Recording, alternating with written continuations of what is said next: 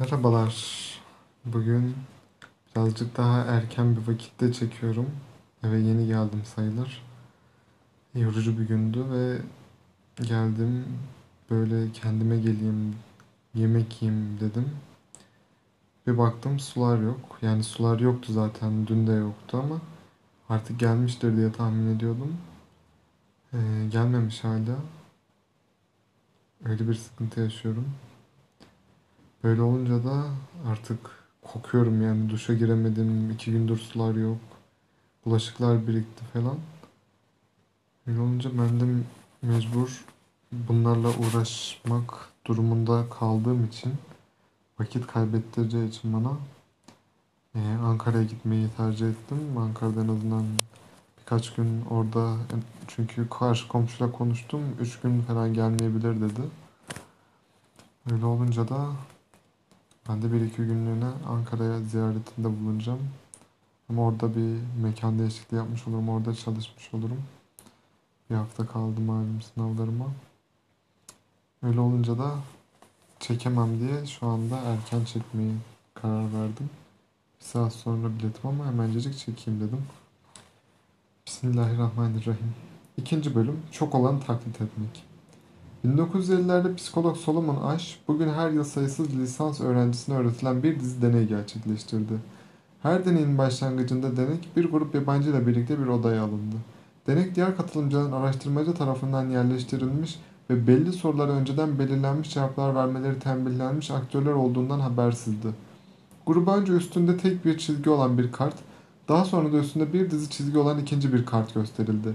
Her katılımcıdan ikinci karttan uzunluğu birinci karttaki çizgiye benzeyen çizgiyi seçmeleri istendi. Çok basit bir görevdi bu. Deneyde kullanılan iki kartın bir örneğini aşağıda görebilirsiniz. Sen göremiyorsun tabi izleyen kimseniz, dinleyen daha doğrusu. Bir tanesinde dikdörtgen şeklinde var ve tam ortasında böyle e, iki kenarda eşit uzaklıkta olacak bir çizgi var. Bir tanesinde üç tane çizgi var. A, B, C olmak üzere. A en kısası, B en uzunu, C de daha onların ortasında bir şey. Bu görsel Solomon Ash'ın sosyal uyum deneylerinde kullanılan iki kartın bir temsilidir. Birinci karttaki soldaki çizginin uzunluğu bariz bir şekilde C çizgisiyle aynıdır.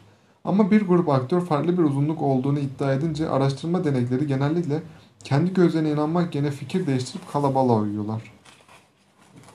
Deney her zaman aynı şekilde başlıyordu. Önce herkesin doğru çizgi üstünde hem fikir olduğu birkaç kolay deneme yapılıyordu. Birkaç turun sonunda katılımcılar cevabın en az öncekiler kadar bariz olduğu bir test yapıyordu ve bu kez farklı olarak odadaki aktörler kasten yanlış bir cevap veriyordu. Örneğin şekil 10'daki karşılaştırmaya A cevabını veriyorlardı. Açıkça farklı olmalarına rağmen herkes çizgilerin aynı olduğundan hemfikir oluyordu. Hilenin farkında olmayan denek hemen şaşkınlığa kapılıyor, gözleri kocaman açılıyordu. Gergin bir şekilde gülüyordu. Diğer katılımcıların tepkilerini tekrar kontrol ediyordu. Gerginliği katılımcılar peş peşe aynı cevap, yanlış cevabı verdikçe artıyordu. Çok geçmeden denek kendi gözlerinden şüphe etmeye başlıyordu. En sonunda da içten içe yanlış olduğunu bildiği cevabı veriyordu. Aş bu deneyi defalarca ve çok farklı şekillerde yaptı. Aktör sayısı arttıkça deneklerin uyumunun da arttığını tespit etti. Sadece denek ve bir aktör daha olduğunda kişinin tercihi etkilenmiyordu. Budalanın tekiyle aynı odada olduğunu varsayıyordu. Odada iki, iki aktör olduğu zaman etki yine az oluyordu. Ancak sayı 3, 4 ya da 8 aktöre çıktığı zaman deneyin şüpheye düşme ihtimali artıyordu. Deneyin sonunda cevap bariz bir şekilde yanlış olmasına rağmen deneklerin neredeyse %75'i grubun cevabına katılıyordu. Nasıl davranacağımızı bilmediğimiz zamanlarda davranışımıza rehberlik etmesi için gruba bakarız. Sürekli etrafımızı tarar ve diğer herkes ne yapıyor diye merak ederiz. Amazon Yelp ya da TripAdvisor'da yorumları kontrol ederiz çünkü en iyi satın alma, yeme ve seyahat alışkanlıklarını taklit etmek isteriz.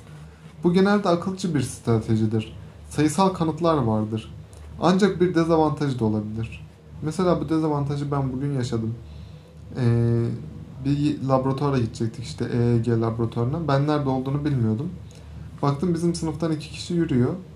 Ya aslında gruplara bölünmüştük iki gruba. Ben dedim bunlar büyük ihtimalle işte benim grubumda. O yüzden onları takip edeyim dedim. Böyle çaktırmadan arkalarından arkalarından gittim. Ta en üst kata çıktık. Sonra bir baktım onlar polikliniklere gittiler. Meğer onlar benim grubumda değilmiş. Öyle olunca ben yanlış yere gitmiş oldum. Kabilenin normal davranışı genellikle bireyin arzulanan davranışına hakim gelir. Örneğin bir çalışma bir şempanzenin bir grubun parçası olarak kabuklu yemiş kırmayı etkin bir şekilde öğrendiğini ancak daha sonra daha az etkili bir strateji kullanan yeni bir gruba katıldığında diğer, diğer şempanzelere uyum sağlamak için daha üstün kırma yöntemini kullanmaktan kaçındığını ortaya koydu. İnsanlar da böyledir. Grubun normlarına uymak için muazzam bir iç baskısı vardır. Kabul edilmenin ödülü genellikle bir tartışmada haklı çıkmanın, akıllı görünmenin ya da gerçeği bulmanın ödülünden daha büyüktür. Çoğu zaman tek başımıza haklı olmaktansa grupla birlikte yanılmayı yeğleriz. İnsan, insan zihni diğerleriyle nasıl anlaşacağını bilir. Diğeriyle anlaşmak ister. Bu bizim doğal durumumuzdur. Bunu aşabilirsiniz. Grubu yok saymayı ya da başka insanların düşündüklerini aldırmayı son vermeyi seçebilirsiniz. Ama kolay değildir. Kültürünüzün özüne karşı, karşı durmakla ekstra çabalamayı gerektirir. Alışkanlıklarınızı değiştirmek kabileye kafa tutmak anlamına geldiğinde değişim cazip olmaktan çıkar. Alışkanlıklarınızı değiştirmek kabileye uyum sağlamak anlamına geldiğinde ise değişim çok caziptir. 3. Güçlü olan taklit etmek. Dünyanın her yerinde insanlar gücün, prestijin ve statünün peşine düşerler. Ceketlerimizden rozetler ve madalyalar isteriz. Unvanlarımızın arasında başkan ya da ortak yer alsın isteriz. Kabul edilmek, tanınmak, övülmek isteriz. Bu eğilim gözümüze boş görünebilir ama toplantıda akıllıca bir hamledir. Tarih boyunca daha fazla güce ve statüye sahip insanlar daha fazla kaynağa da sahip olmuşlar. Hayatta kalma konusunda daha az endişe duymuşlar ve daha cazip eşler olmuşlardır. Bize saygı, onay, hayranlık ve statü kazandıran davranışlara çekiliriz. Spor salonunda kas geliştirebilen kişi en zor akorları çalabilen müzisyen ya da en başarılı çocuklara sahip ebeveyn olmak isteriz. Çünkü bu tür şeyler bizi kalabalıktan ayırır. Çevremizdekilere uyum sağladıktan sonra öne çıkmanın yollarını aramaya başlarız. Çok etkili insanların alışkanlıklarını bu kadar önemsememizin nedeni budur. Başarılı insanların davranışlarını kopyalamak isteriz. Çünkü kendimiz de başarıyı arzularız. Günlük alışkanlıklarımızın çoğu hayranlık duyduğumuz insanlarınkilerin taklididir. Sektörünüzdeki en başarılı şirketlerin pazarlama stratejilerini kopyalarsınız. Favori fırınınızın tariflerini uygularsınız. En sevdiğiniz yazarın hikaye anlatma stratejilerine ödünç alırsınız. Patronunuzun iletişim tarzını taklit edersiniz. Gıpta ettiğimiz insanları taklit ederiz. Yüksek statü sahibi insanlar başkalarının onayının, saygısının ve övgüsünün keyfini sürer. Bu bir davranış bize onay, saygı ve övgü kazandırıyorsa onu cazip bulacağımız anlamına gelir. Ayrıca statümüzü düşünerek davranışlardan kaçınma konusunda da motiveyizdir.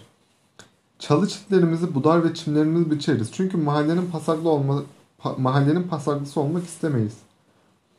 Annemiz ziyarete gelince evi temizler çünkü yargılanmak istemeyiz. Sürekli olarak başkaları benim hakkımda ne düşünecek diye merak eder ve davranışımızı cevaba göre değiştiririz. Bu bölümün başında bahsi geçen satranç dehaları Polgar kardeşler sosyal etkilerin davranışımız üstünde bırakabileceği güçlü ve kalıcı etkinin bir kanıtıdır. Kardeşler her gün saatlerce satranç pratiği yaptılar ve bu hatırı sayılır çabayı onlarca yıl sürdürdüler. Ancak bu alışkanlıklar ve davranışlar cazibelerini kısmen kültürleri tarafından değer gördükleri için korudu. Kız kardeşlerin çabalarını sürdürmek için ebeveynlerin övgüsünden büyük usta olmak gibi farklı statü işaretlerine erişmeye kadar pek çok nedenleri vardı. Bölüm özeti Bize hangi davranışların cazip geldiğini içinde yaşadığımız kültür belirler. Kültürümüz tarafından övülen ve onaylanan alışkanlıkları benimsememeye meyilliyizdir. Çünkü uyum sağlamak ve kabileye ait olmak için çok güçlü bir arzu duyarız. Üç sosyal grubun alışkanlıklarını taklit etmeye meyilliyizdir. Yakın olan aile ve arkadaşlar, çok olan kabile ve güçlü olan statü ve prestij sahiptir.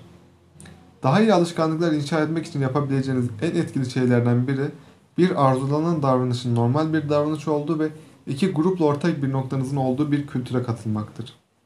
Kabilenin normal davranışı genellikle bireyin arzulanan davranışlarına baskın çıkar. Çoğu zaman tek başımıza haklı olmaktansa grupla birlikte yanılmayı yeğleriz.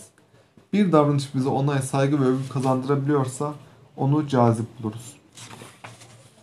Maalesef işte insanların bir yönü de böyle yani sürü psikolojisi bir kişi doğru diyorsa o doğrudur şu anda Türkiye'nin en büyük sorunlarından biri. %50'sinin problemi. Böyle bir durum. Mesela yüksek sesle müzik dinlemek. Komşularım şu anda yüksek sesle müzik dinliyor. Halbuki kendi normal dinlese duyabilecek ama neden? Yüksek sesle müzik dinlemeyi herkes yapıyor ve herkes öyle. Acaba ondan dolayı mı yapıyorlar bilmiyorum. Hayırlısı olsun artık. Neyse. Beni dinlediğiniz için teşekkür ediyorum. Dinlenmiş olduğumu hissediyorum şu anda. Bu iyi hissettiriyor. Kendinize çok dikkat edin. Elimden geldiğince bu paylaşımları yapmaya devam edeceğim ama yarın bu paylaşımı yapamıyor olabilirim. Gerçi kitabı yanımda götürürüm ama elimden geleni yapacağım paylaşmak için. Ama garanti olsun diye bugünden de çekmiş bulundum.